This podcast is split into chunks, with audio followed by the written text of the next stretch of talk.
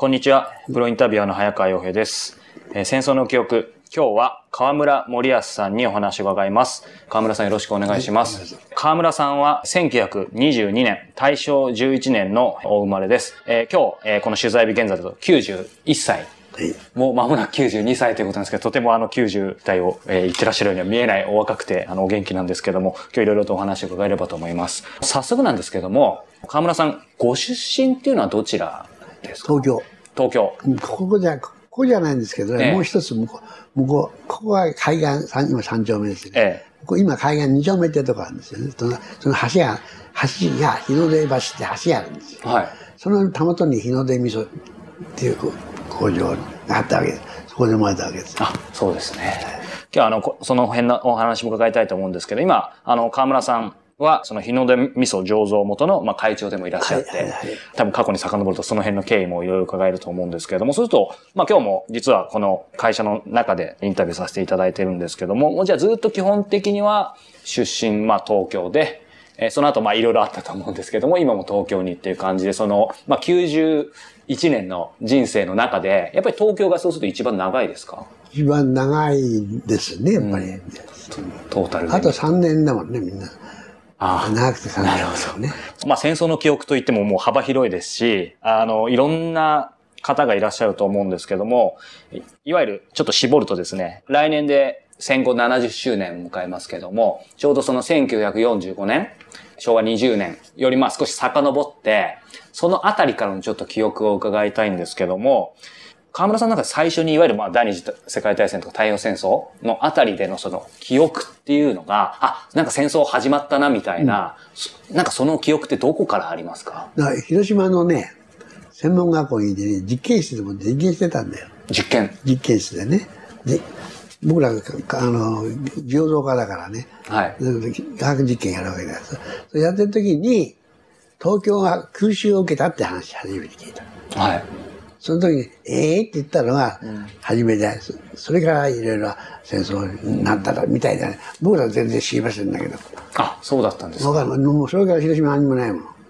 ちょちょうどその東京の空襲があって、実はこの間、あの、まさにその初空襲あった方にお話が伺ったんですけども、いわゆる東京の空襲っていうと僕らなんかは大空襲のイメージしかないんですけども、パールハーバーの確かろ半年後ぐらいに東京とか名古屋でその空襲があったっていうふうに、多分そのタイミングですかね。ですねあ、じゃあ報道はあったんですね、そういうニュースは。ニュース、だからテレ、ラジオ、あの頃ラジオだ、ラジオで言ってましてね。で、だ空襲が、どうやって来たんだろうな、じゃあ航空母艦で来たのかなとか、なんかそんな話で。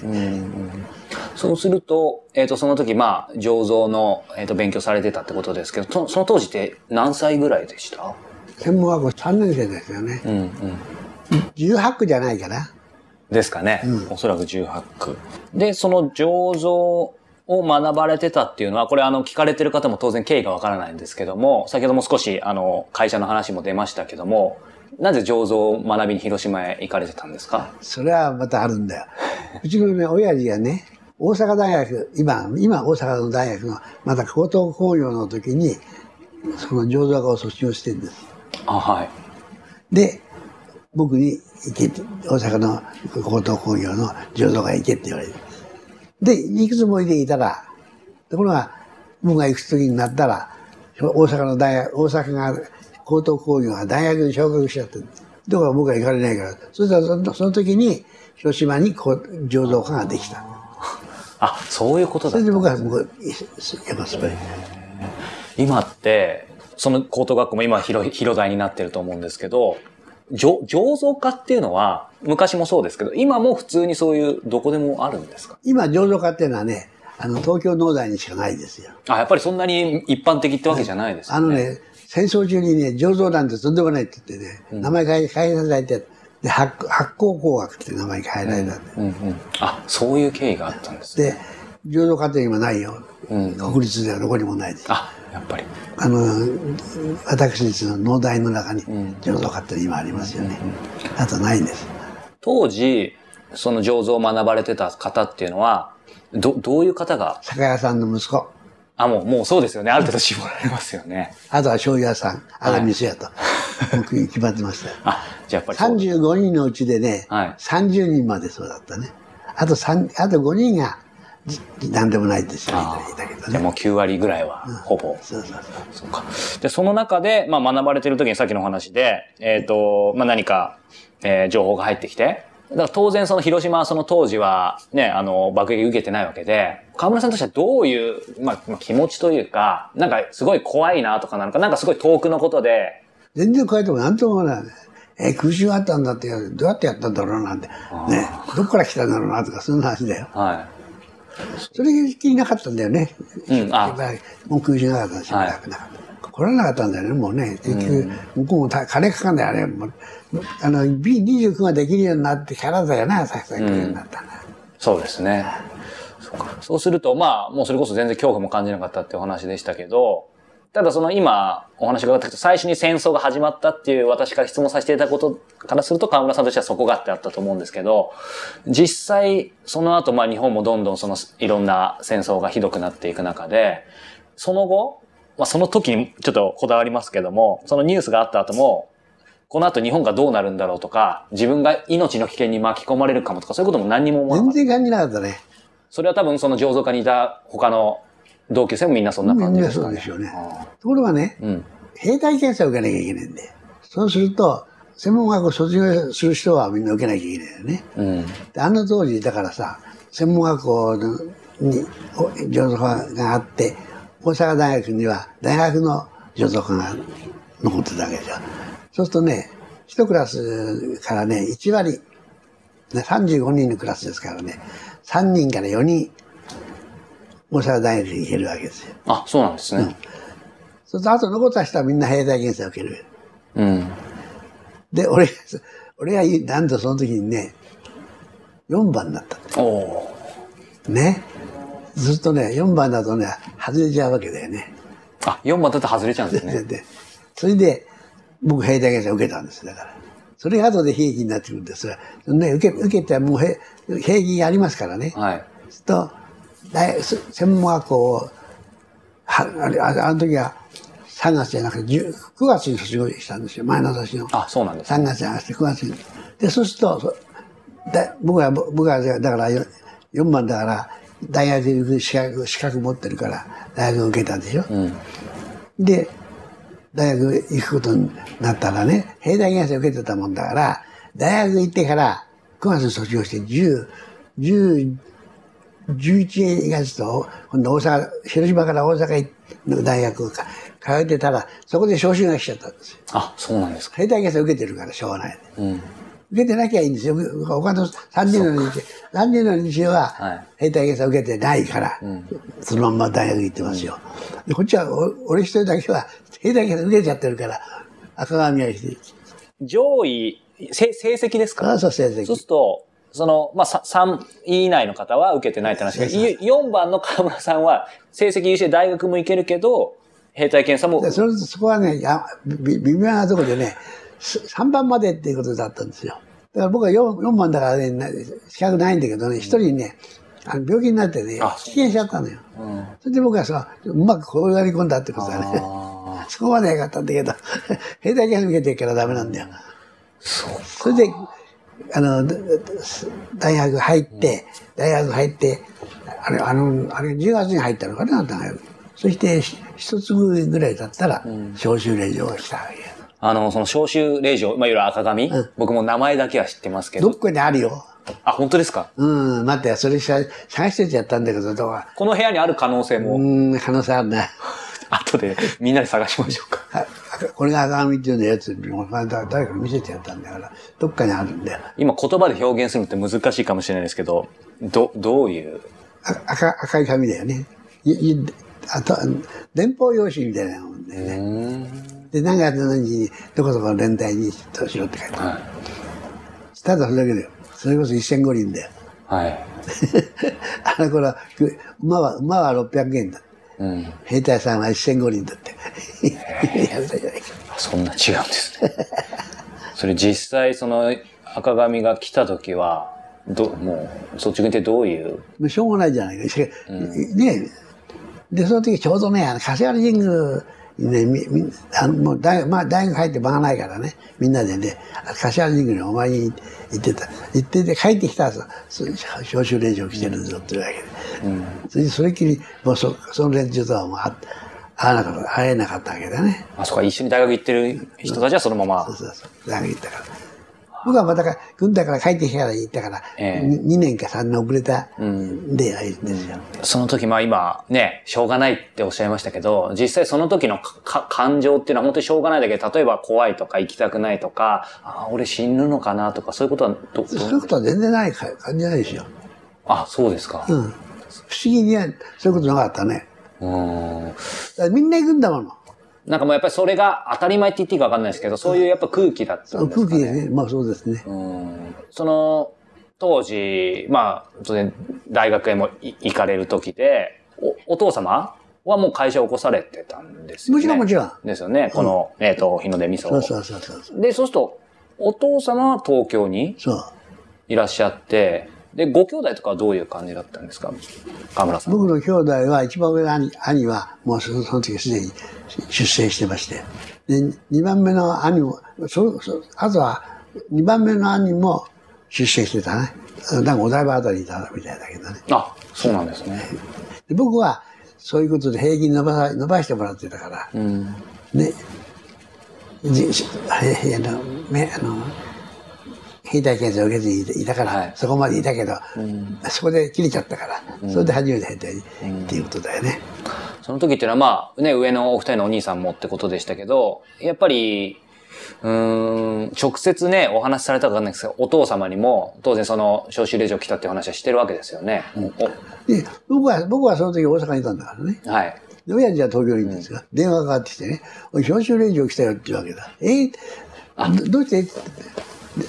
で、それは結局、だから、招招集、結局、あの、兵隊検査受けてるから、ダメだって言って、招集令状来たよって。そうか。ご、ご自宅というかね、あの、東京なので逆に東京の方にその招集令状が来てそうそうそうそう。むしろご両親が先に知ってるっていう。そうそうそうそう。その時ってなんかお父様とかお母様からかけられた言葉とかなんかなん何にも言ってなかったよ。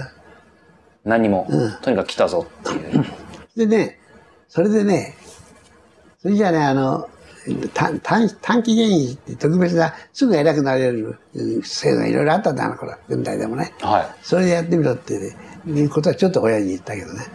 それはど、どういうことですか？何か早く。短短期現役ってすぐ偉くなっちゃうんだよ。はい。それはな、何か試験を受けるとか？試験、試験、試験。試験があった。昔は幹部法制というのがあったけどね。あはい幹部法制の他にねもっともっとね、特殊なのがあったんですよ、いくつも。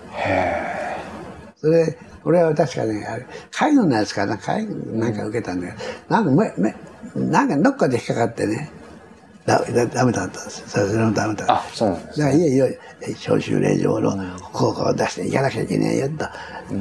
で甲府の連隊ですよ。甲府。甲府。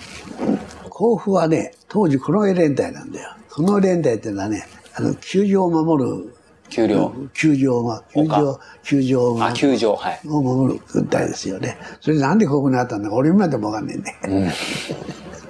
あと、あとはみんな、え一応、麻布三連隊という方はみんなまあいたで、その他にこう、この一連隊ってあってね、みんなこの辺周りにいたでしょ。で、甲府にあったんだよね。そこへ行って行けって言うんだよ。うん。あ、そうだったんですで、ね。そこへ結局入隊したわけです。その入隊される前に、まあ、あの、大阪にいらっしゃる時に、えっ、と、ご両親から連絡があって、その、すぐもう、だ大学にはそういう事情を説明して、で、一回、休学届出して、そうですよね。そして、うん、じゅ12月の1日だよ。はい。入入隊ですよ。その12月1日に、あの、甲府の連隊に来いと、行ったわけです。その時にね、学徒主人っていうのがあったんだよね。はい。あの、あの、学徒主人のあの、あれはね、僕知らないんだよ。うんうん。だだだから僕は学徒、学徒主人ではないんだよね。あ、とは違うんですね。同期のやつはみんな、が学徒出身で、はいあれって、あの、はいろいろ連兵場で、おいちにおいちにやったのは、確か1日だったと思うけどな、12月の。でああ。ちょっと僕も後から調べて。俺が入入ったのに、確か5日の日だったと思う。うんうん。だそういう関係、そういうそのに、にやがなおふら、おふらい方はしてないんで。うん、ああ、なるほど。その、一回そうすると、その、12月1日の前に、甲府に行かれる前、一回ご自宅には戻っうん、そう、帰ってきました。その時って、なんか僕もどうしても何か聞きたくなっちゃうんですけど、やっぱりお父様とかと何か食事とかもしてるわけですよね。何日間かは。うん、そうそうそうそう。その時の会話ってなんか覚えてる会話あります？何にもないよ。だって、だって二人いだけ行ってんだもん、もうえ争に。じゃあ普通にご飯食べてそ、うそうそうそう。あなた、例えばお母さんがなんか体気をつけなさいよとか、そういうことないよ。なんかどうしても僕も経験してないので、これすみません、僕の個人的な感覚ですけど、当時、例えばし出生する子供たちがいたら、やっぱいくら時代がそうで空気がそうだとしても、やっぱり心配だっただろうし、口に出してその家族の会話だったらなんか、そういうの見せた、見せそうだなと思ったんですけど、ねそうそうそうそう。結局出生だからね、そのさ、12, 12月、11月の末がね、はい。ここ、こその時は、まあ、たあの、あのさ、あの、あの、例えば真ん中の、ああそこね、住住居が住宅があるんですよ。はい。会社の、会社、あれは後ろ工場だけどね、あれこここの場所ですよ。はいあれはもうその前、前をああいう格好してた。ええであそこじ住宅、住宅の前に、はいあそこ玄一番左、向かって左の端に、左の端が玄関ですよ。こっちですそうじゃあ、じゃあ、あこっちかそうそうそうそうそう。はいじゃあ、そうじゃない、そうじゃない。そ、そこ、そこ、そこ、そこ、そこ。あここですねそこ玄関。はいはいはいじゃあ、じそそこの前にね、ええ。旗を立てて、はい。で町の、町の連中が送りに来たわけで、ふ愛国婦人会とかそういう連中がいっぱい来てさ、はい。送ってくれたんだよ。で、そのところ行ったんだよ。私はね、時々戦地に行くけれども、これからね、国、ねこっち内地の方がね、どうもあの、空襲の状況を見るとね、大変なようだから、皆さん気をつけてくださいって言って、言って言ったの覚えてるの、俺。こっちはどこ行くかわかんないけども、うん。もう日本はその時もう空襲が何回かああるんだもん。少し戻ってしまうんですけど、どうしても全部経験したことないんで何でもあのお聞きしたくなっちゃうんですけども、その兵隊検査ってどういうことをやるんですか？招集令状来る前の、あの、受けてらっしゃる。ね年齢が来ると、はいはいみんな行かされたわけだ。でも普通の検査ですよ、だから。いわゆる健康診断みたいな。そうそうそうそうそう。なんか特別な、例えばわかんないですけど、何分間に何回腹筋できるかとか、あそういうことやりました。そういうことやりました。よっそそれをね、後で話に出るかもしれない。それはね、経理学校のね、試験の時にやらされた。あ、そうなんですか。じゃあその兵隊検査は本当に健康診断でよっぽど何か病気があるとか、で、僕は第二四つって言ってね、はい講習、でで講習、講習、講習合格ね。第一四つ、第二四つ、それから兵、兵士合格かな。四つぐらいに分かれたんで、僕は第二四つだったんで、だから三番目なんですよ。だから僕は招集が来ないと思ってたの、もともとは。ああ、はい。ね、そんなに日本の、日本に兵隊が、人間がいないわけねえと思って。あその、要は、あの、順番があるわけですね。さあさあさあ。ね。それから、僕は、僕が行くようになったんだから、これ日本大変だなと思ったんだから。あ、なるほど。まあ、それは普通に考えればみんなわかるわけですね。ねそこまで順番できたんだそうみたいな。そうそうそう。それは講師合格所にね、行ってたから。はい。で、ね、だから、第一落ちは、講師にね、編入されて行ったとか、いうわけで、僕は第二だから、その次だからね、まさか来ないと思ってるよね。それが来たんだから、あ、これは相当、出せ、兵隊さん、兵隊さん足んねえなと思った。うんうん。そういうことは分かったけどね。そこで、先ほどのその甲府？行かれて、そこではどういう生活だったんですか？こう普通、あれは訓練ですよ、だからもうね。軍事訓練。具体的に例えば、どんないこやとを、これ今乗ってるけど、行軍したりさ。その行軍っていうのはどういう、要するに、あああ足の訓練ね。走ったり？足、足、走らない。歩いて歩く歩く練習さ。それで、でこれこれから戦戦地行くんだよ。はいだからその、こっちにいる間に歩く練習してるわけだよ。歩くっていうのは、こ行進する？行進、行軍、行軍。ははははだって向こう行ったら車があるわけじゃないんだから。あ、そういう意味ですね。すみません。やっと理解できました。はい。みんな歩いている。はいねだから足足が大事だからさ。それまず靴もね、靴靴だっていろんなどどどいわゆる当時の靴はどみんな履いて履いて履いてるんだからね。その軍隊の靴ってね、はい靴は靴に足を合わせろって言うんだから。あなるほど。じゃあ、オーダーの靴なんてとんでもないですね。そううそううみんなこういう時にはいお教わるわけで。それはなんかすごい距離を歩くんですか？そうこれ8里ぐらいだね、これ8里でしよう、確か。?8 里。うん、8里だから、どのくらい市は30、30キロを歩く。あの歩いたんで、これね。そそれ、まず1回目の、はい。じゃだんだんその、それだって戦地行ったらふ歩くしかないの。ね、だから、そういう訓練をしたわけだよ。の第1回目はこれだったっつって最初のねだったって言うんで僕、他の人はどうか知らない、はい僕らはここだったっつって。あ、そういうことですね。その時、カモさん結構体力ってあった方ですか？僕はあった方だね。小さかったけども。あ、そうなんですか。がが味方がね、60 62キロ。いやいや、58キロ。はい。先生、あの、軍隊入ってから62キロまでになった。あ、増えたんですね。そうずっとそれからずっと62キロだったです。最近痩せたね、やっぱり年取ったから。ああ、そうですか。その行軍の、まあそういうことをやられて、あと他には何か、あとはそう、射射撃練習とかね。要要するに、ああまあ、あんなことは知らないけど、昔は学校で学軍隊教育教練ってのあったんだ、教練が。はい。ね、その時に鉄砲の撃ち方とか、ね、行軍とかみんなやったんだから。で、これこれで、その、みみんな集まって、ね、体力テストをししたわけだよね。それで、今度は12月の、12月に、あれあれ、ワクチン出陣はいつだったっけな、ただこれが11月って書いてありますね。うん11月、11月いくつやねこれ。日にちはないですね。11月、これはし招集されたのが10 11月の1日招集だからね。あ、そうですか。じゃあこれはその何、そのそれから1週間か、うん10日の後だよね。うん。それで、12月1日の時ですよ、確か、はいあの、学徒出陣の行行進、よろしく連盟場と思ってやったじゃない。女学生がみんな来て泣いたって話だ。はいね、そそれあれがあって、僕らはそれは出てないんで。あ、タイミングがそうですねちょっと違うわけですね。ちょっと、ちょっと合わないね。実際じゃあその、まあ入られて、なんかさっきの式とやっぱ違うのかなと思うんですけど、とてもじゃないけど、その、例えば、これ泊まる寮みたいなところあるわけですよね。えー連隊、連隊の。あ、連隊で、弊社。で、そこでこの一緒に何人かが部屋に寝るわけですよね、そうそうそう寝泊まり。その時に夜とかって、まあもう、ね、就寝って言われて、その後も一言も喋っちゃいけないとか、あそうそう、大変そういう感じそれからいろいろんな話、伝説があるじゃないの。はい。ね、いろんなこと、ふ小平さんにいじめられるって話がね。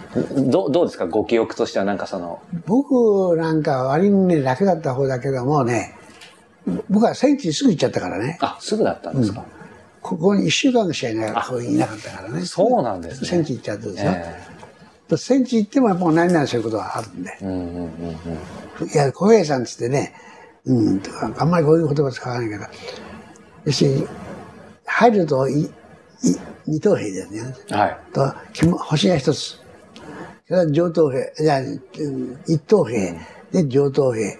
それから金筋に入って五丁。それから二星が差す軍曹。え三つになって総長。で、それで今度は、あの、特務総長つって、ペペペタ、ペタ金になっちゃうんだね。それぐらい階級、階級があるんだけどさ、このね、一等兵っていうのはね、はいね、入ったらすぐに二等兵なんだけど、それからね、大体一月か、最最低でも3ヶ月経てば、一気の検閲があって、い一等兵になる二つ、二つ星になるわけよ。うん。ところがね、程度の悪いのがいるんだよ、間の中に。はい。それはね、慣れないんだよ。あ、そうか、慣れない人も。ねそうすると、ね、一等兵なんだよ。いや二等兵なんだよ。はい。で、に今度はあんた、こっちが二つ星になってんのに、向こうへ一つ星じゃ、ね、まさかその呼び捨てもできねえしですね、なんつったら言うて。それで小平さんって言うんだよ。小平さん。小平。小平だろって言うんだよ。星はこっちの方が上なんだけど、こ小平だろって言わなきゃ、ね、ああいつ、そいつら、あいつら仲間、仲間になって、夜中にみんないじめに行くんだから。あ、そうなんですか。ね。それの話がいろいろあの伝わってる世の中にはね。はい。軍師の谷渡りだとかな、なんだかんだでいじめる方法いっぱいあるんで、僕らもず僕も思思い出すやなって2つぐらいあるよ。もうひどい目にあった。思い出したくないかもしれないですけど、もし話せる範囲でですけど、どどんなことがありまいや、僕もね、あの、これはもう戦地行って話だよ。すはい。戦地行ってね、うーん、まだ初年兵だからね、あのなんだ、し、し、市営っていうのはね、まあ、と、と、と、なんか万万平だよね。万平して、ね、夜夜中にずっと部屋の中をこう、じ巡回して歩くんで、それで1時間ごとでね、それ交代でやっててね。そそんななんでもない時にね、なんかね、戦地から、し前線から帰ってきたやつがいたんだよね。でそしてなんかなんか起こし、面白くないことあったと思うけど、その時の申し送り、その、うん兵隊関係のじゃなくて、ししあの、兵そう兵隊同士の申し送りに、この犬は、こんな犬がいるいるから、この犬ね、あの、蹴飛ばしたりして、そんな泣くから気をつけろっていう、そういう申し送りがあったんだよ。何でもね、大したことやるのね。で、分かったっつって。そしたらね、夜中にクンクンクン泣くんだよ、犬が。またさ、よしよしよしなんつってたらさ、で、そだその、そのね、ほそれこそ言って、小平、一等兵だ、一等兵、小平、小平さんのところに行ったら、ちゃんと来いって言うんだよ。なんで、はい、なんでありますかって言ったら、あそこで犬がキュンキュン泣いてるのは分かんないかって言うんだよ。で分かるよさ、だから、気をつけろって言われ、そういう申し送り受けてますって言ったら、そんなことでどうするよって言ってね、おそうそう、大学、あれやつよ、まあ、知らない、わかんないけど、軍隊、軍隊の剣、剣ぶら下げる、はいベルト、ベルトがあるんだよ。はいそれを手に巻いて、バーンってばらかって、あここの腫れちゃったけどね、あはい。そういうことが一番僕がひどかった。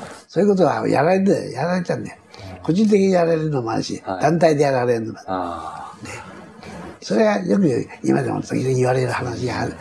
嘘じゃねえ、本当に。あ。うん。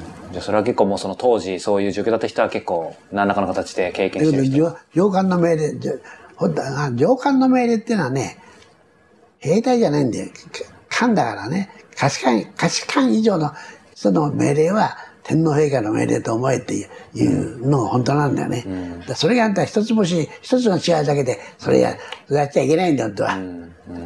軍隊で家でもやっちゃいけなかったんだけど、それ、へ戦地だからね、みんな先立ってるからだった。だからね、立たないから。そそんな話は書かない方がいいようだ。そうですよね。で、今ね、その少しもう戦地の方に話飛びましたけども、えっ、ともう一週間でこの甲府のここって話でしたけど、そその戦地っていうのはどこへ？それで、今度は北市行ったんですよ。えっ、と中濃国うん、北信濃の北信濃。はい。河北省ってとこだね。河北省、今の河北省ですね。河北省でのね、信号、それはね、どっかに書いていたな。あ河北省信号、信号っていうとこ、新しい号だな。新しい新しい号。号、号はね、ふるさとみたいなあ。とというか郷里の今日、今日、新、信号、信号信号。そうそこに、そこに警備隊があったんです。はい。警備隊。そこへ配属になったんですよ。で、僕は運が良かったのか、うん他の連中はみんなね、50人ぐらいかな、で招待、一個招待ずつこう配配属になったんだ。俺は、俺と3人ぐらいがね、通信隊に配属になった。通信隊。隊その中そのそのあの警備隊の中の通信隊にあって、だからこっちは何もできないからさ。できないけどただ訓練だけ受けたけどだからその代わり人数が少ないから飯なんかいっぱいあるわけだよ。ああ、はい。ここ50人いるとこなんか飯ないんだから。飯がもうけけ喧嘩の弁護して食ってたから飯がね。あ、じゃあ食事はちゃんと取れたんですね。僕は取れたんでみみんな他の連中は取れないよ腹入ってしょうがないんだ。で俺は飯終わってさ、はい。小平さんの飯持って、ババケツでみんな洗いに行くでしょ？そうそうみんな残残してあるじゃん。だからみんな、そういうす他の、他のとこ行って連中が来てね、こうやってすすくって食べ食べてたし。やっぱそうですよね。何のもの何も食うのはそれしかないんだ。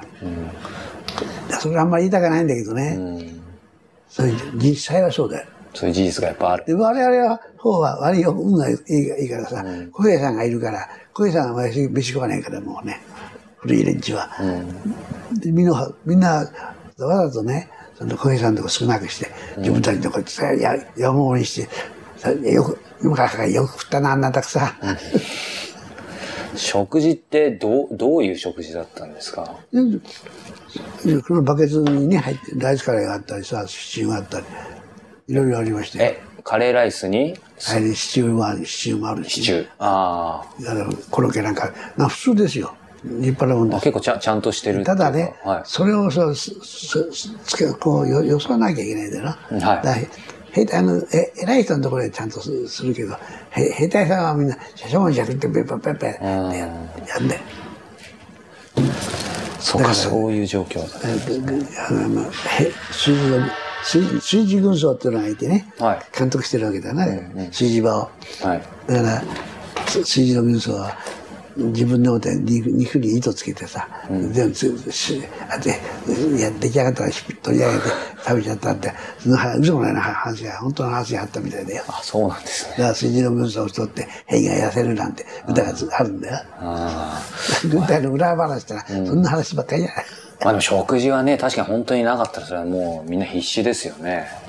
ナイジェリアひどかったりますよね。向こうはね、もう、コーリアンのご飯だけどね、もう腹いっぱい食いましたよ。僕ら、僕らはね。はいだからさ、豚、なんていうか、すごい集団教育で、ね、やらさ、やられた連中は、それはね、本当食うや食わずだったんじゃないかなと思う、思うよ。だって会うたんびに、俺、何かねえか、何かねえかって言って、言ったもんね、と同じ連中が。そうですよ同じ、同じ一つ星だから。確かにそのタイだったり、そのいろんな立場によってなんか運よく食べれた人とか、僕もいろんな方のお話聞いたんですけど、やっぱりアンラッキーで全然食べれなかった人とか、この間広島であのメレオンと言ってた方、陸のことになっちゃったところでもう半分が餓死したっていうか、そこは本当に大変だった。もうひどい、ひどかったらしいね。あの、僕、あの、憲兵して酒屋さんの、あの、うん亡くなっちゃったけど、ええ社長だったら僕らより、一級上だったんだけど、なんか、そこで、えクラスが一緒になったんだけど、それなんか、ブーゲンブルはい行ってたんだってね。それで、本当に食うもんなくてね、うん。もうネズミでもあんの入れて全部食べたんだよね。で、ただ食わなかったのはゴキブリだって。ゴキブリだけは食えなかったっすよ。で彼は死んじゃったけどね。あれ、彼は僕より一つ年上なんあで、す。そうなんですか。あれは広島の専門学校で一級上だった。そうだったんですね。それでその新業に行かれて、そのけ警備隊？新信号の警備隊。警備隊っていうんですよ。警備隊ってだって僕らのとこは警備隊の中の、しあの、なんだか、教育隊ですよ。教育？要するに、しし諸年兵を教育するとこですよ。教育する方？され、される。される方ですそうですよ、まだ一つもした。ですよね。ど、どういう教教育を受けるんですか？鉄砲の撃ち方だと。やっぱりそこ。で、あそこは、そ、そこは歩兵だからさ、んで機関銃、軽機関銃とか、はいそれから、つ僕らは通信だから、無線のね。と突通をやったりね、うんうんうん。ただやってるだけですよ。それで、か駆け足したり、ね、してるだけ。でそだけどね、うん、ここに写真もあるけどね、はい。中北市なんてとか広何にもねえんだよね。何もない。うん、それでね、な春になるとね、青くなんかなんだと思ったら、たあの、も小麦をまくんだよね、あれ。小麦。うん、だからざーっと青くなるけど、ふ冬は何にもないんだよ。何にもないってことだ。荒野みたいな感じそうそうそう。本当に。だからそれが、これは、これは7時だけど、これはもう向こう戦地ですよ、これ。ああ、これは。これ北市、北市。はい。これをね、ああ、新業って書いてありますね。配信書い書いてあるんですよ。これこれ、これね、何してるところだったらね、はいこれ全部、もう、一面の、その、こ荒野なんですよ。何にもあない。本当に荒野です荒野なんね。ですよ。うんそこでね、うさぎ屋根やったんだよ。へどうやってやるかって、うさぎ、そのところにうさぎがね、いると思わないだろ。え。は何にもないんだからね。い。はい。するとね、竹の棒持ってね、こう、ガーってか引きますんで、そうすると砂ばー立ち上がるじゃないの。はい。それで、うさぎがね、うさぎが目やられるとだダメらしいんだね。だから、いいわーって煙が来るとね、うさぎがね、ちちちこうちこう縮が終わっちゃうんだね。はいそれをね、みんなでこう鳥がこんな捕まえるって、そういうことをやり、や、やったんだよ、この時ね。はいはいはいやったんだけども、これは、これ一匹持ってるなあ、ありますね。はい。全然取れなかったんだよ、本当は。本当は取れなかった。で、僕、これはその、その中の、ななんか、僕さっき言った教育隊じゃない方の、通信隊ライン電池だけでね、はい。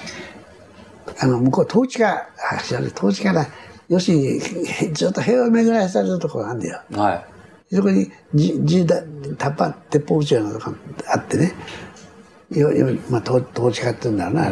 で、そこ、その、その中にね、ウサギが入ってきて、その中でさ、兵隊がいろんなもの食う食べるからさ、ん。うさぎ入ってくるわけだ、だからその統治下のを塞いじゃえばはい。中に虜になるから言う、それ捕まえたのはこれなんで。あ、そうだった。大体捕まえてだからわ我々はだからそのうさぎのうさぎ食べたよこの肉をね、うんうんうん。他の連中は大勢何百人ってやってうわーってやったけど、一匹も取れなかったんじゃないか。なあ、そういう経緯があったそういう、んですね。そんなことをやって訓練してるわけで、うんうんうん。それがさ北してね。はい。何にも何もないところで起きた。いいもう全部、あなんていうのかな。つ砂砂か土かだなあれ、その時って、その、今のこの北市い行ってる時っていうのは、なんか、一応一日の流れとかっていうのは、例えば何時に起床してどうこうって決ま決まってるわけですよね。決。まってる当然別に土曜日、日曜日とか関係ないわけですよね。うんそうそうそうそうそう。そうで、まあ自由になっても荒野だから特に何もす何もないることない。何もない何もない。ただ司法っていうのがあってね、はい。そこでまあまんじゅうがあったんでかして食べ司法？司法司法。酒のタバスって書いて、はい。司法。でそこでそこは行け行けばまあおまんじゅうとかあるんだけどね、ところがその日の間そのとこ行けないんだよ。みんな小屋さがみんな占領しちゃってて。やっぱそうですよね。ねうんうんうんその時なんか、どういう会話されてました？あの、基本的にもちろんね、あの、く訓練というかでしょうから、無駄口は叩けないでしょうけど、そうは言っても、なんかちょっと喋る時間とかあるわけですよね、同同僚というか。たまには彼女の彼女の話をししてしている人もいたよそれからねあ、そうなんですか。うん、あの、し司法、司法行ってね、ままんじゅう買ってきて、それで言って、あとタバコをね、わけでするとか、そう、な、な、な、何をすることないんだもんね、うん。あとは訓練だもんね。いや、だから、例えば、まあ当時、ね、河村さんもそうですけど、その、まあ、二十歳になるかなんないかとか、まあその前後の、まあ、今で言えば大学生のぐらいの年の、まあ男の子たちが、なんて言うんでしょう、まあ今た、その彼女の話なんかもありましたけど、戦地というか、まあ戦地というか、まあそうですよね、行ってて、なんだろうな、なんか自分たちが例えば帰れんのかなとか、日本帰ったらこんなことやるんだとか、それはね、あるよ。あったってね、あ俺、俺の一緒にいたやつはね、あの三菱物産の副社副社長ってのがあいつな。それとたまたまね、あの少年兵の教育の時隣に寝てたんで、河村、日本も負けるよって、もうその時言ってたよ。あ、そうですか。もうね、アメリカのね、戦力ってこういうもんだと。うん。とても日本かなわないなんてだってバカなこと言っちゃいけねえなんて俺言ってたけどさ、でもそうそういうところにやっぱり情報が流れてたんだね、あれ。うん。あ、その彼のところには。彼彼は慶応出たんで、出てきてたんだけどね。俺俺は専門学校途中だからうん。途中はちょっと上だよ向こうのがね、うん。分かっていたみたいで。俺はそういうこと音とかあったからそんな知らなかったけどね、いろんな当時青年はいたと思うんですけど、河村さんは、もう僕もいろんな方聞くと、やっぱりその時代が時代だったから、それがいい悪いではないと思うんですけど、やっぱりもう軍国少年だったっていう人が、やっぱ話聞いて多いんですけど、河村さん当時どういう、軍国少年にはないねどういう感じだったんですかね、もただただま毎日毎日やってただけだよ僕は。う。すごいお国のためにっていう意識が言う。こともないしそうじゃないってことでもないよね。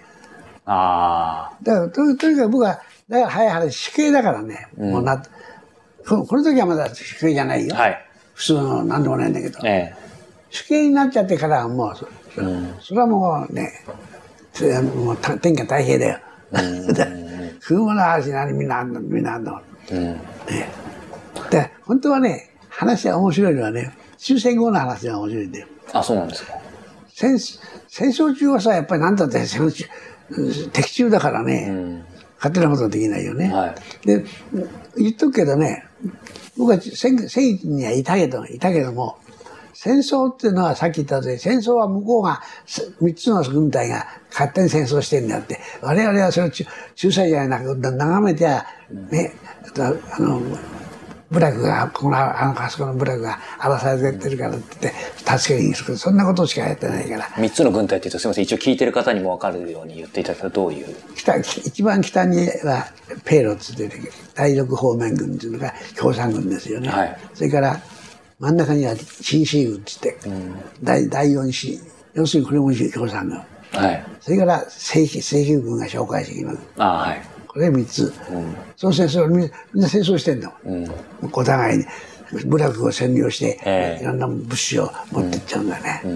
そういう、そういうところにこっちはい、それの仲裁役っていうのがないんだな、なん、なんだろうね、あれ。うん。でも敵中は敵中だよね。そうですね。でだから、だから保証が時々ね、撃たれたりしてましたよね、僕の舞台にこうやったらね。うん。だけども、戦争って言ったことは、うん。戦争にで、せあ、これが戦争だなって言えるようなことってのは、いっぺんしかないんで、いっぺんあるんだよ。いっぺん。いっぺん。それはね、もう、終戦近くなった頃だな、あれ。やっぱり同じようにね、どこどこそこの村にね、ま部隊がその来てね、その村村の中を今、ちょあの税金を取って歩いてるっていうんだよ。はね。そういう情報が、まあ、入ってくるんだよな。で、それじゃあそれをね、といやいや、討伐と称してね、討討伐行こうじゃねえかって言って、で、いつも大体、一個ち、一個招待かな、だから、うん、大体100人前後だね。はい。100, 100人いないかな。いやまあ、まあ、大体100人ぐらい。大体で、いいいくわけでね。そこがね、うちの舞台の、舞台からね、約ね、そうね、1キロぐらい離れたところの部落にね、来てるって言うんだよ。でそれね、やっつけじゃねえかって、舞台長はね、面白い、面白いったって悪いんだけどね。で、そこにそれじゃね、一中隊で、野手かけろって言って。あの頃一中隊でちょっと、モダンボーイでね、ちょっと、シャレだったことはもう、まあいいけど、舞台長はもう面白くなかったんだよね。で、あの舞台、あそこ、あの、し野手しようと。で、一中隊行け。で、こっちはね、こうこういう、ちょうど丘が、丘になっててね、はいその向こうの約1キロね、先、1キロないかな、これ600メートル先、まあちょっと蒸したブラックがあって、そこへその共産軍が来てね、税金取ってるらしいです。はいで、情報入ってからさ、要するに、そしたらブラジル大長が、よし、そうじゃねあそこは野手しようと。野手かける。一中隊、お前、い一中隊、中隊長呼んでおいて、あそこへね、兵隊何人連れて、野手か、やって行ってこいって命令出したんで。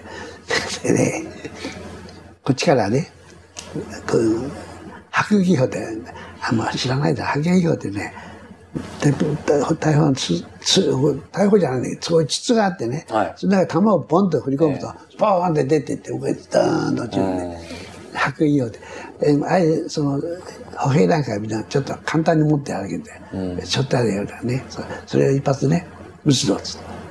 で、それを合図に、突撃にしてるんですよ。で、それなんだあんた、その、その、こんなちっちゃい迫撃のな弾、一発撃つんだよ、司令部の命令が、その、許可がいるんだよあやっ。ぱりそうなんですか。そのとこにして。で、それで、いその、その夜が来たからさ、死刑お前行くかって、死刑はほんの余裕じゃねえんだよね。あと、あと、あの、あるあるされたところをね、行ったり、物を持ってきたら、金払ったりすれすりゃいいんだけど、で、い行くかってから行きましょうって言って、でそれ俺と、俺が死刑と、あと、軍軍医だね、軍医、軍医と、あと、そうあと兵隊ね、全部で2、30人で山のこっちにいたんで、自然でちょうど6時だったあの、もうすぐなくなる時、いや部隊長がよしって言ったら、迫撃をこうやってボーンって撃ったんだよ。あそこ行って、スターって出て、あれでさ、あ、そしたらね、わーって時の声が上がったんだよな。ね。なんとか戦争してみたいだろ。うん。で、確かにバーって火が、火が上がったからね。そしてね、舞台長がね、なんだあいつ、なんでね、時の声を上げんだ。野手ってのはね、声わーって言っちゃいけないん。黙ってシーッとやらなきゃいけないんだ。それで俺も初めて聞いて、えそんなこと。それ で、あの、翌日、その中隊長、怒られる怒られる舞台長に、お前、しろとか、しろとかって言われてね。そういう、そういう、その時にね、その、こっちの山にいた時に、鉄砲の弾がね、ピュンって音が飛ん飛んできたのね、覚えてる。それだけで俺弾が音って聞いてるの。え、それはその野手っていうのはす、すみません、経験してない当然あれなんですけど、今ので、まあ一個そのボーンってやって、そっから何か、あの、銃撃をするとかそういうことじゃないんだよ。脅かしだよ。それだけ。バーンって。じゃあ直接それで誰か向こうで相手がなんか亡くなったとかそういうのそれは分からない。それは、でもそれなりにそのへ威力はあるわけですよね。それはあるあるある。ですよね。バーンって、その火が上がる。ただの発煙筒なわけじゃないわけ違う違う違う違うですよね。。ただだから司令部のあれがいるんだよ。そうですよねそこ入るんだ。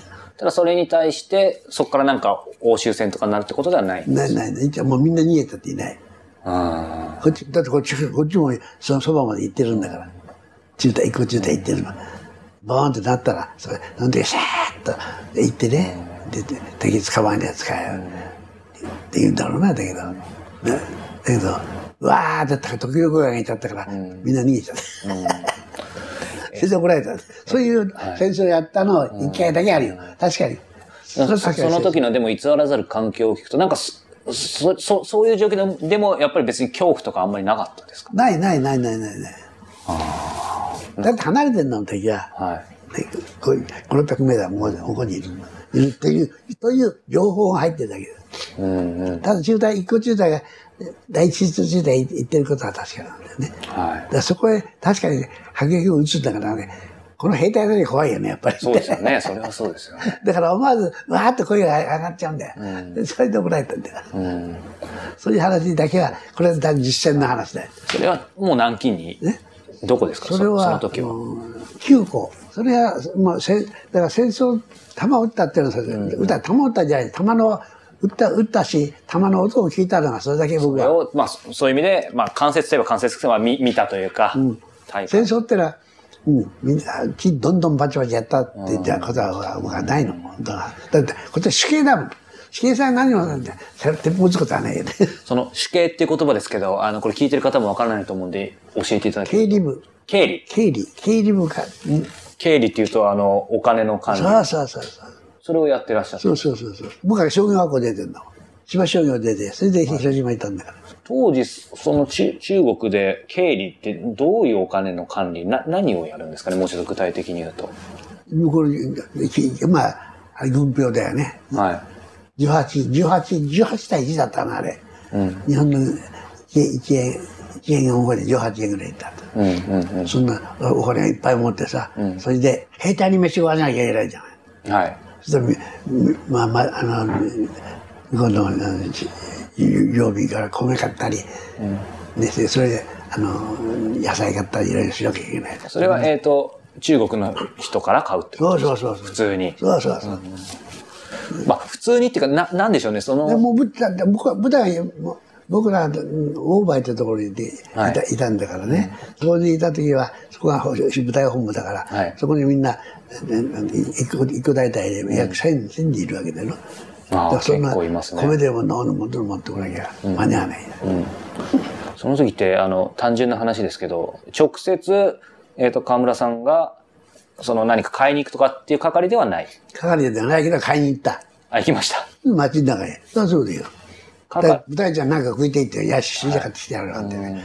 それから別にね、それこそはさ今問題になって慰安所だよね。はいはい。そういうものをちゃんとあったからさ、それで監督に行かなきゃいけない。俺も当番連れてね、ああ、だから、もう話があっちこっちになっちゃうとね、本当困るんだけどね、お俺に言わせれば、あの、ヤンフなんてね、あれはものすごい喜んでたと思うよ、あの連中、女の女性の方は。そうなんですか。うん、朝鮮の人だったよ。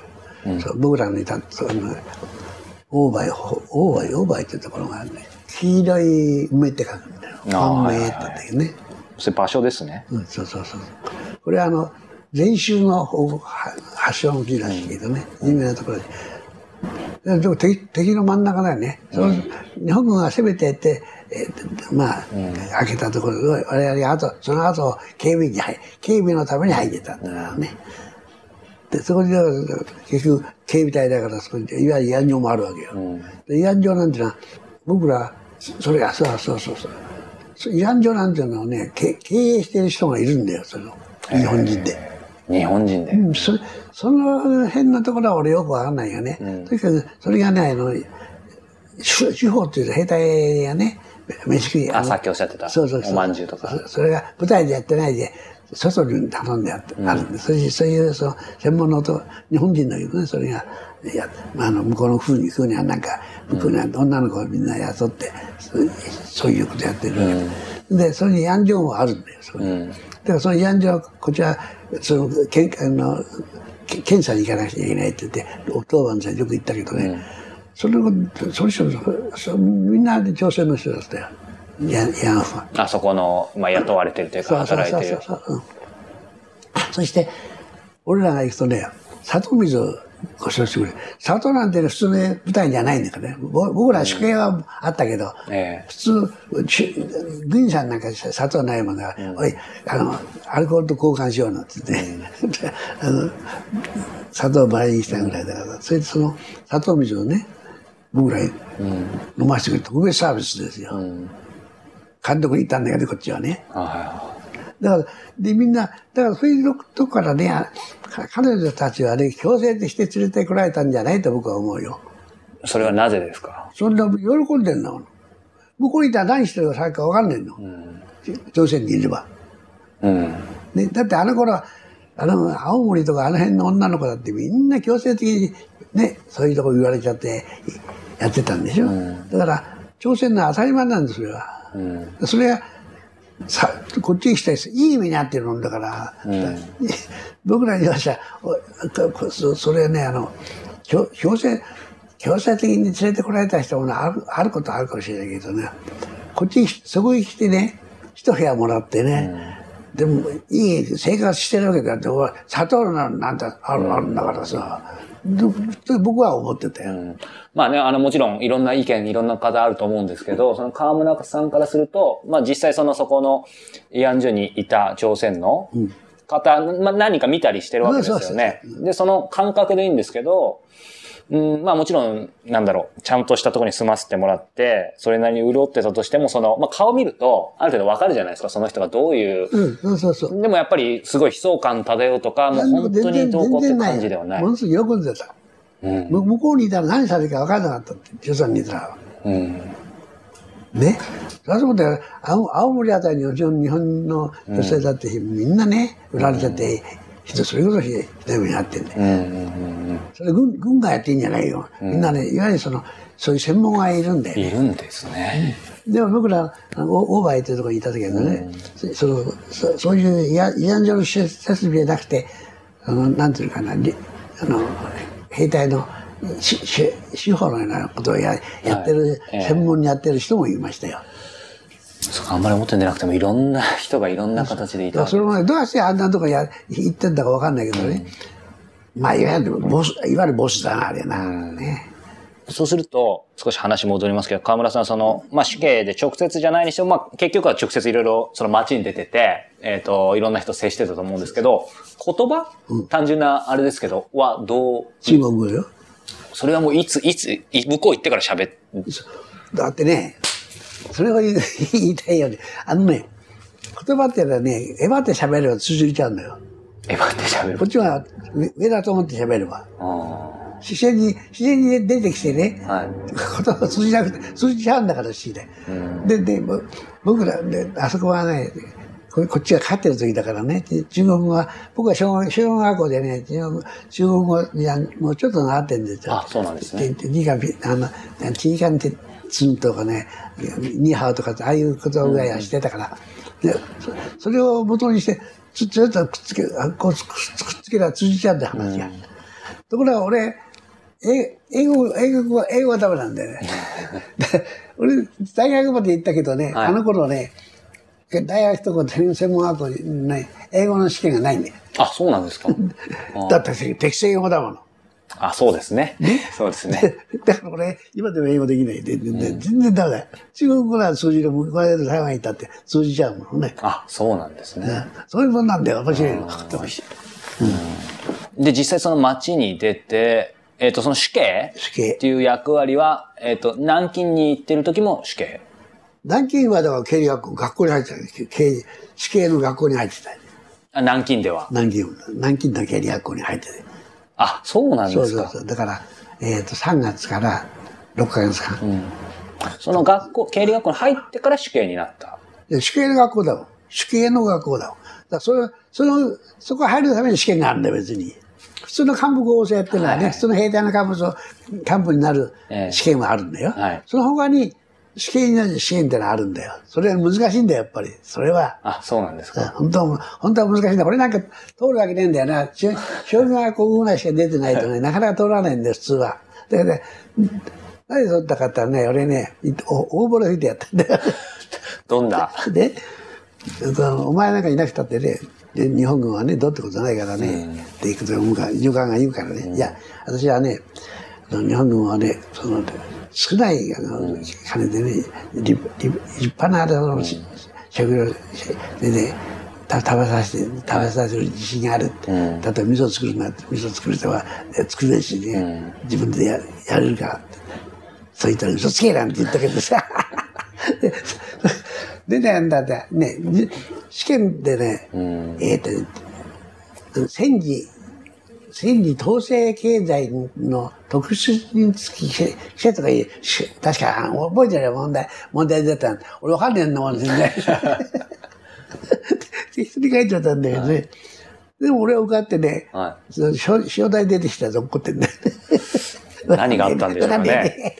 その面接が良かったんです。で、そうか。で、その南京にはどのくらい期間南京だから、えっ、と、3月から、三半年だったのね、3月から9月までね。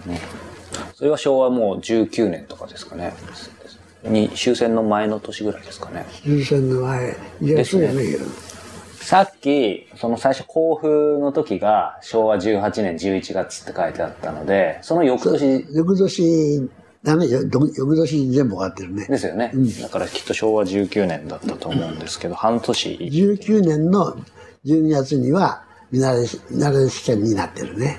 まあやっぱりね、その、報道されてることと実際こうやってお話伺うことっていろんな違いがあったり、人によっても感じ方って違うと思うんですけど、さっきその死刑で街に出た時の話もありましたけど、やっぱり僕なんかはまあ南京っていうと、やっぱりその南京大虐殺、南京事件、で、確かあれが1933年だから、まあ昭和ももっと前。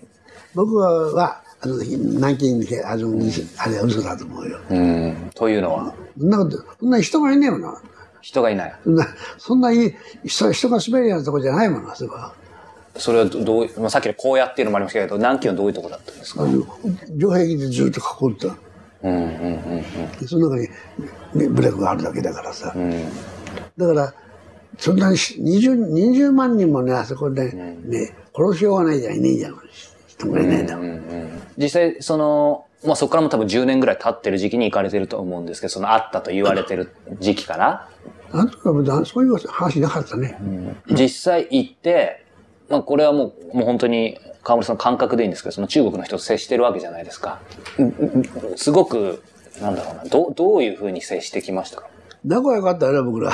仲良かった。仲良かった。それでね、な、な、南京ってのはおお城だからね、ずっと、城壁が囲んである、その外に経理学校があったんですよ。我々に行った南京経理学校ってできてね。で、時々その城内へ、その見学会方々、その視察に行くわけでしょ。はいで、その中にレストランなんかがね、はいそこだけ休みだと行くんだからな。でそそういう、すごく、まあ、開放的なことだよな。だからそんなところで、そうぶ舞台もそんなにいないもんね。あ だからあれ、あれ、あれはね、作り話ですよ。あ。なんか、いわゆる、じゃあ実際接してられてて、まあ、さっき仲良かったって話もありましたけど、なんかもうそういう反日が渦巻いてるとか、そういう雰囲気は全然ないです。全然全然なかった。全然ない。日本に連れてってくれてみんな言うの。話してるとすぐ言うね。日本に連れてってくれて。そうなんですか？で、まあ普よっぽ通、ど日本がいいと思ってたんだろうな、当時は。まあでも逆に言うとその時日本は結構内地は、あれだったわけですよね。そう。あれ、あの頃は、まだだまあ向こうに、向こうには情報はあんまりなかああ、ったけどねそうか。。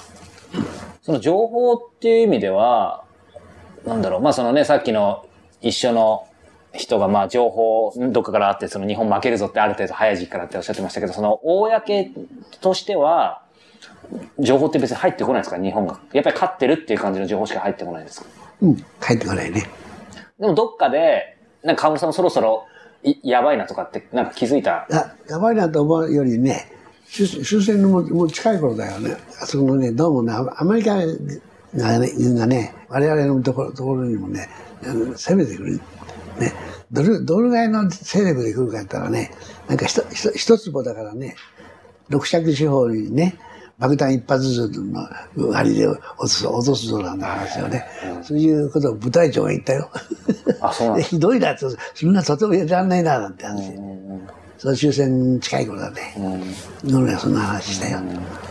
でもなんか今だと、なんかその、思い出話みたいな感じで、あの、ある意味こういうふうなお話されてます。それ聞いた時もでもあんまりげ、いや、いい気持ちで冗談じゃない。ですよね。さすがにやっぱり。じゃあ穴掘って、あの掘掘らなきゃいけないなとかね、そんな話だよ。その時はまあ本当にひょっとしたらもう日本帰れないかもとか、うんそうそう生きて帰れないってやっぱ思いました？思いましたね。そそその辺の時って何でしょう？もうなんか覚悟ししました？まだ、まだ覚悟はできないだって敵が来ないの、まだ。ただ、ただね、うん。経理学校にいた時にはね、もうすでに B- B25 がどんどんどんどん飛んでましたからね。あ、飛んでましたか。内地うん、で、それでそうかそうかそうか。内内地どんどん爆破して。それから南京、南僕ら南京の県にあげたけど、南京の場場外に、その、へ兵器庫なんかいっぱいあったから、ブシブシそこに爆弾を落として、で、ずっと帰ってくる。帰ってで、どうして日本がさ、日本日本には兵隊、うん。戦闘機があるんだよね。と当時優秀なやつしてええた。はやぶはやぶさじゃない、もっと優秀なやつがあるはずなんだけど、上がっていかないんだよ。どどうしてかった？ら、そこ届かないんだっていうのはね、3000メーターも上にちゃんとね、いやいろんな飛行機がやれないんだって。後で聞いた話だよ。それじゃしょうがないなって。ね。それから、じゅあの、経理学校へ、経理学校は卒業卒あ卒業して、自分の部隊にして赴任するときね、上、上壁のすぐそこにあった兵隊、兵隊ってのは要するに旅館だよね。え兵隊用の旅館に泊まったら空襲があったんですよ。そしたら向こうのグラマン戦の時だな、あれ。と日本からなんか消費とかいうやつやって。でね、クリクリクリクリやって、戦闘やる、戦争してやって、やってんだよ。パーッとね、煙が出たから、あ、こうだなったらこっちの人がやったんだよ。そうだからね、うん。なんかあああんまりいい気持ちはしなかったんです。そうですよねあ向こうの話だけど、向こうはやってたけどね。そんなことがあったよ。えもうその、中国行ってた時は、それこそ、えっ、と、ご両親だったりに、なんか手紙とかは書けたんですか？あ、書きましたよ。でも必ずどっかでな、な、え、閲覧されるんですよね。そして、で、検査してんですよね。何回かやりとりは、やりましたよ。で、最後にね、最後、もうは、招集戦になってから帰ってくるときに、はい。おそらく東京はね、やられちゃってるだろうから、俺はな、これ奈良でつけてあったって、うちの親父奈良、奈良奈良出身だからね。で、奈良なら大丈夫だろうと思って。で、俺な、奈良へ帰るよっていう届けしてあったんですよ。あ、そうなんですね。で、先で話をずみんな兵兵隊をずっと連れて、連れて、上海まで来たら、うちから手紙しててね、東京はね、あの無事だから東京帰ってこいって。で、ずっと東京帰ってきたんですよ。それはもう大空襲の、だから後ですよね、当然。この辺何にもなかった。あの、何にも得られなかったんだ。全部残ったんですよ、ここは。あ、なんか僕あの会社のホームページ見ましたけど、もう来るかっていうところでなんか風向きが変わって、そうそうあじゃあラッキーだったんですね、その意味では。そう。だから、ああの、あの建物は、ね残ってるわけですよ。うんうんうん。その帰ってきたタイミングはいつですか？えーっと、終戦の年、翌年の 3, 3月かな。翌年の3月。じゃあいわゆる、まあ、終戦の8月15日、うん、の次のと年ですよね3月かな。その終戦はどこでし知りました？聞きましたもう中国でってことですかね、じゃあ。終戦は、それはだからさ、中国のね、揚子江沿岸だよ。様子公園が。ねねさっき言った旧、旧キャンってとこだ、旧はい旧旧港ってあそこ別荘地なんだよね、あれその向かい側にね、小地港ってところが、揚子江を渡るんですよ。はい。その小地港ってところにね、うちの部隊の、出店じゃないけど、ちょぶぶ部隊の所所なんていうか、旅旅館みたいなのがあるんです。じゃあちこちにあるんですよ、部隊。あの、うちの部隊、あの、オーバーってとこは、そこからに20両ですからね。だからそれ以上に3カ所ぐらい、休憩所が、休憩所旅館だな、それがあるんですよ。で、洋子を渡す、渡ってすぐのところに小地港ってとこがあって、そこが一番まあ、よく、よくあの連絡使ったんだけどね、そこへね、そう、そうだよ、す終戦になる前ぐらいからね、舞台から、舞台をね、上からね、洋子湖の上流からね、はい。いろんな部隊がどんどんどんどんどんどんな船船に乗ってくる。船と船立ってて、あの、大きな船じゃないよね。はい軍軍用の船だね、でどんどんどん下ってくるんですよでそれにのうちの部隊は補給部隊だから、はい。物資をそこで補給してやれっていう命令もらってたから、いろんあのそれこそオーバーオーバーってその10さっきで20よりも多くだけど、そこからいろんな物資をみんな運んで、どんどん運んでね、その頃まだエバってたからクーリーを使ってね、はい。でエバってどんどんそのヨスコの沿岸運んだんですよ。で、そしてやってる時に無線が入ったんですよ。日本、日本全面航空だっつって。で、部隊長がね、びっくりしちゃって、そしたらもう俺は、もうち、その、もう泣いて帰れって部隊長が言ってね。うん。で、じゃあみんな、こっち、まあそう、オーバーへまでさっき言ったように20両も先だけど、こっちに、その時ちょうどあの、将校が3人かなんか乗れないで5、6人いたんですよ。それじゃあ、そう、最後のお別れのね、会話しようなんて。そのその時にね、こんなところにね、これ、いう、ここうんなんだあれたトマト。トマトがこうや、山になって置いてあったんだよ。俺トマト嫌いだったんだよ。嬉しくないですね。それね、団長がね、うまそうに食うんだよね。はい。俺も食ってるかなって言って、だからうまいんだよね。だあれ、なるほど、トマトって美味しいもんだってこと分かったよ。だけど今でも食べないよ、僕はトマトあんま好きじゃないよ。じゃあ、後にも先にも。あの時ね美味しいと思ったね、あれは。あ夏だな、あれな。そうですよね。で明日、明日はどうなるか分かんねえんだよね。それで、それから、あの、撤収して、うん。紹介席の参加に入って、うん。で、あの、様子港を約、それこそ10里かな、はい下ったところに集結、集結しろって言われたんですよ。集結じゃないよ。はいよく考えたら、捕捕虜、捕虜になりに来いと。えだから、と向向こうはね、境界線の軍にしてもね、えばってらんないんだよ。他に、下手、下手すと、他の方からやられちゃうから。えうん。だから、自分たちで警備をしながら、どこそこまで来いと。うん。こういう命令ですよ。うん。うん。だから僕ら、ああれだけみんなも物を持ってさ、はい。して、船何十艘って船がいたんで、みんなで積んで、米もいっぱい積んでさ、うんそれで捕虜になりに行ったんですよ。はい。それで、小松湖っていうところから、あ船で、船船で行けばあれ、半日も行っちゃうんだろうね。はい僕ら、り陸を歩いてね、まあ、まあ、その頃、俺らは、へあの死刑さん、死刑っていうのは偉いんだよ。馬をもらえるんだよね、きっとね。あ、すごいですね。馬に行ってね、ダカダカダカとか行ったんですよ。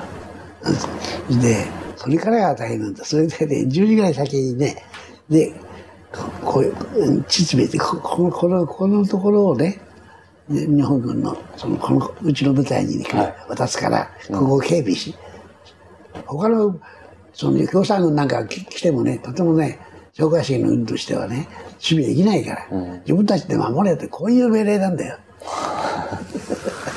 命令かどうかもね、あれですよね。それで、それで行って行ってさ、何にもないけど、みんな舞台に、大工さんとかみんないろんなやついるんでしょ。はい。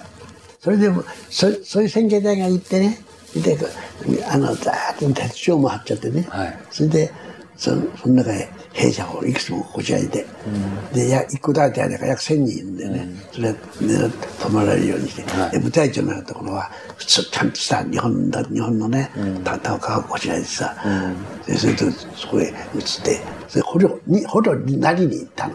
ね、だってやったって言ったら悪いからな、なりに行ったんだよ。そ そしたらね、評価責任、結局捕虜だから向こうはここっちに補給しなきゃいけないんだよ。養わなきゃ、向こう養う義務があるんだから、今度は。あそうですね、捕虜だ。これだからね。すごいんだよ、その待遇が。すごい。米でもね、粗塩米ですよ。当時あの頃は日本に入手して寿司米って寿司に使ってたの。そんな米くれるんだよ。こっちはね、それまではね、教室米だからさ、虫の食ったよな、どうしようもないよな。あのだいたい、だいたいまあ姉は塩は、塩が少ないとこだからね、こっちは塩持っててね、はい。塩と交換していろんな物資をこう集めてたわけだよね。だけどね、塩はね、ちょっとさ足りなくなったから、じゃあ米、こ米と交換しようって、こ野菜持ってたら米やろうって、米、資産米いらないって、どうしたらその米食ったら病気になるって言うんだもん。そそういうのを教室で来て、こっちは知らないけどさ、そうかそうかだって、みんな兵隊に食わしてたしさ、それはあんた3年分も持ってたからね。3年ぐらいかかるだろうって帰るまで。はいはい。不良になって。ね。思いますよね。のだからさ、で、しまってたらさ、そんないい米くれるんだよ。だから、もっとこれもったいない、これしまっとけ。悪い米食って、悪い米食わしたんだよ、みんなに、兵隊さんに。で、ちょっとそこは、ちょ、ちょっとね、頭働かせすぎちゃったんだよ。そう、そしたらあんたね、3年ぐらいはいるだろうって言ったらね、一つ、二月経ったら、泣いて帰るぞってことだったんだよな。それはでも、すごい、まあね、3年いるつもりがね、二月だと。で、内地に帰るって言うから、別にみんな置いてこなきゃいけないよ。うん。だだ内地前はみんな置いて、内地前じゃないですよ。写真前みんな置いてきちゃった。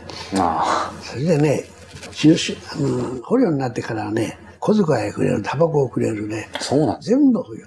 だから、ヘダさんたちはもう、はてんてん で、こっち金持ってるしね、は何でも買えるしね。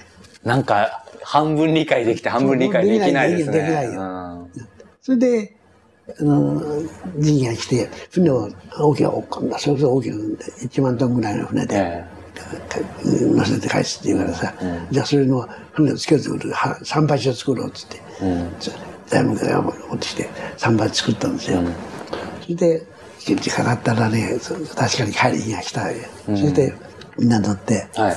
出版しようと思ったら、ガリガリってそう作った桟橋が壊れちゃって、そうそれを壊したまま帰ってきちゃったからさ、あそうあ何で使わずよ。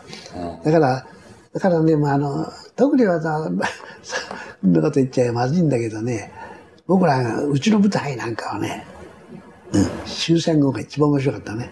まあ、それそういうこと。面白かったし、楽しかったね。んだってやることないんだから。それで、ぶそのね、昭和世の軍から軍からね、機関銃とね、鉄砲みんな全部貸してくれたんだから。で自分、だって、蒋介石の軍、軍蒋介石に言わせれば、俺、その蒋介石のうちの部隊では日本軍を守れないって、他に共産軍がいるから、だから自分で守ってくれる。だからその分は銃器は平均全部渡す。弾から全部くれたんだもん。で、今度は、そうずずあの、ボあボーターって言ったかな。ボペンザーベンタってボーターってところに、そうやって山がずーっと鉄条もがここで、で、わら、わら、わら、あの、かや、かやでもってね、全部うち作ってさ、みんな兵隊、それで、それこそ、あの、うん新国劇のなんか役者がいたんだよね、それがし芝居やったりなんか、それのまあやってたからさ。でその、そ、そこが行った時はもう、やることないから、今日は何時ぐらいどこ行ったったら、どこそこ行きました。なんだって、今日はイノシシ狩りだって。で、イノシシ取ってくれて、それで、今日は何何度取ってきたから、それみんなに分けてさ、それで分けるのがこっちの宿舎死刑の役だから分けてよ。ね、それで、部隊長の部屋部屋は別にあるんだからさ、そこで将校みんな集まって、ね、毎日イノシシ鍋食べてんだ。やることないよね、ってことであと晩になると麻雀だもん。終戦後はだから本当極楽みたいだよ。なんだ、これいいのかなっつったら、いいのかなって言って、やることないんだからしょうがないよね。まあ、まあでも3年はさすがに続かなかったってことですね、3年は。3年経つに帰っちゃったから。そうか、じゃあ2だからヶね月。軍あの部隊のあの軍隊でもそのひどい目にあってる人が多いけどねやそうですねそそういうところもあるんだよね、でもやっぱお話伺うと本当にその状況によって全く違いますね。一口に戦争の時代って言っても。全然違いますようーん。そうですね。特に中学のね蒋介石のところにいたのはいいですようん。蒋介石の配下にいたところはね、そっか、それは、まあね、そういう巡り合わせとか運もあったんでしょうけど、実際、そうするとその、カムさんの中で、まあ、いずれにしてもそのすごい、いわゆる戦争っていう体体験とはちょっと違うとは思うんですけど、ただその、ご自身の中で一つの区切りとして、あ、あの、日本というか戦争終わったんだなっていうのは、ご自身の中ではいつ終わったって言えますか？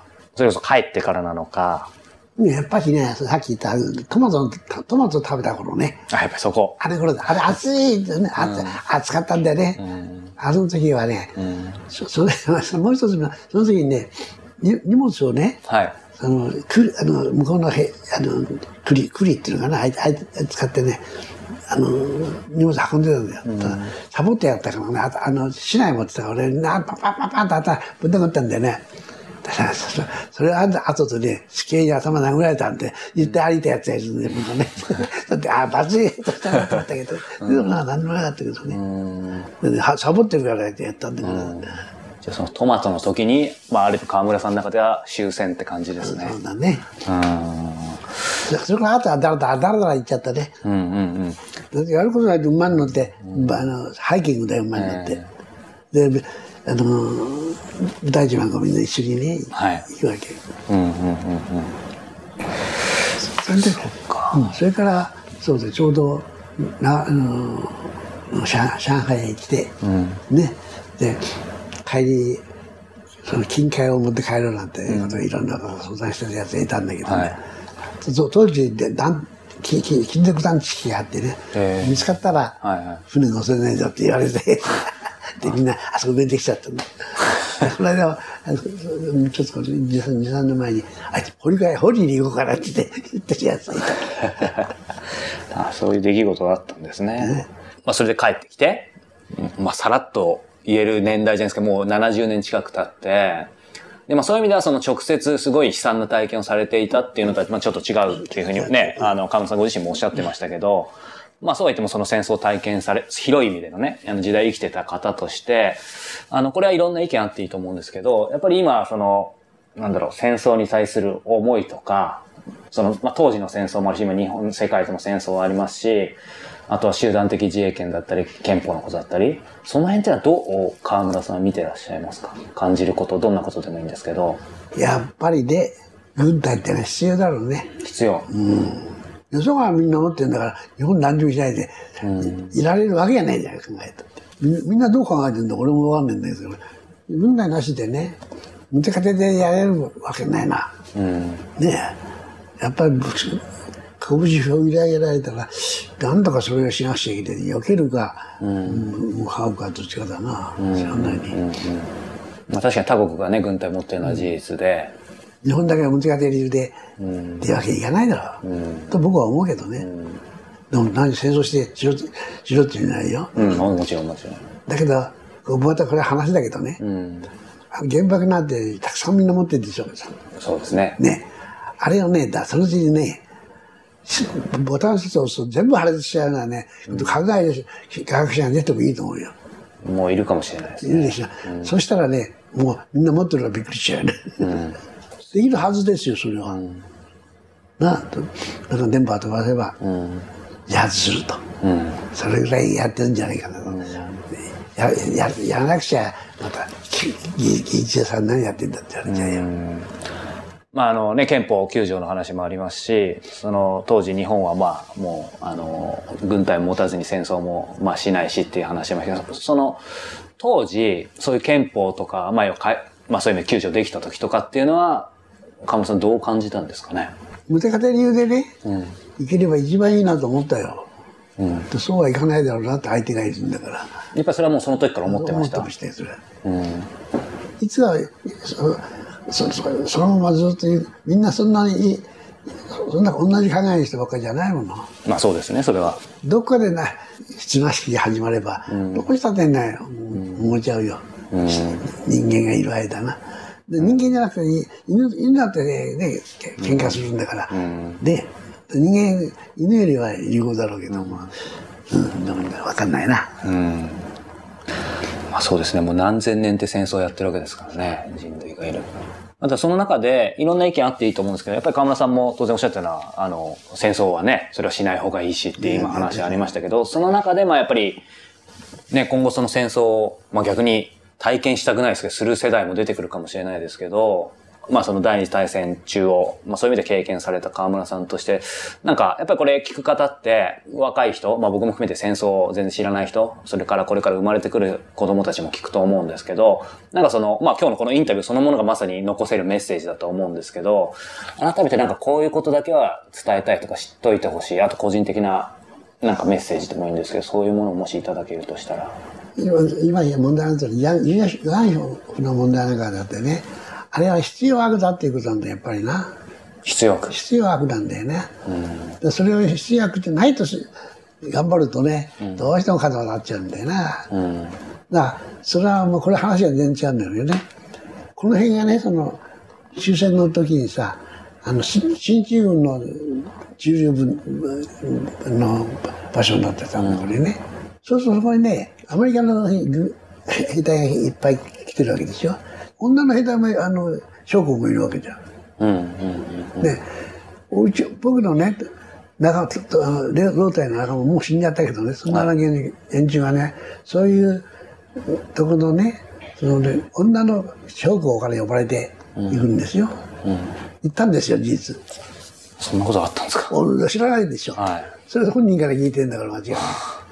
で本人も死んじゃったからもう行けないっても構わないんだけど、はいそういう、そんなもんなんです。だから、だから戦争して、して、しておいて、しついてね、そういうことやっちゃいけねえっていう方は間違いよ。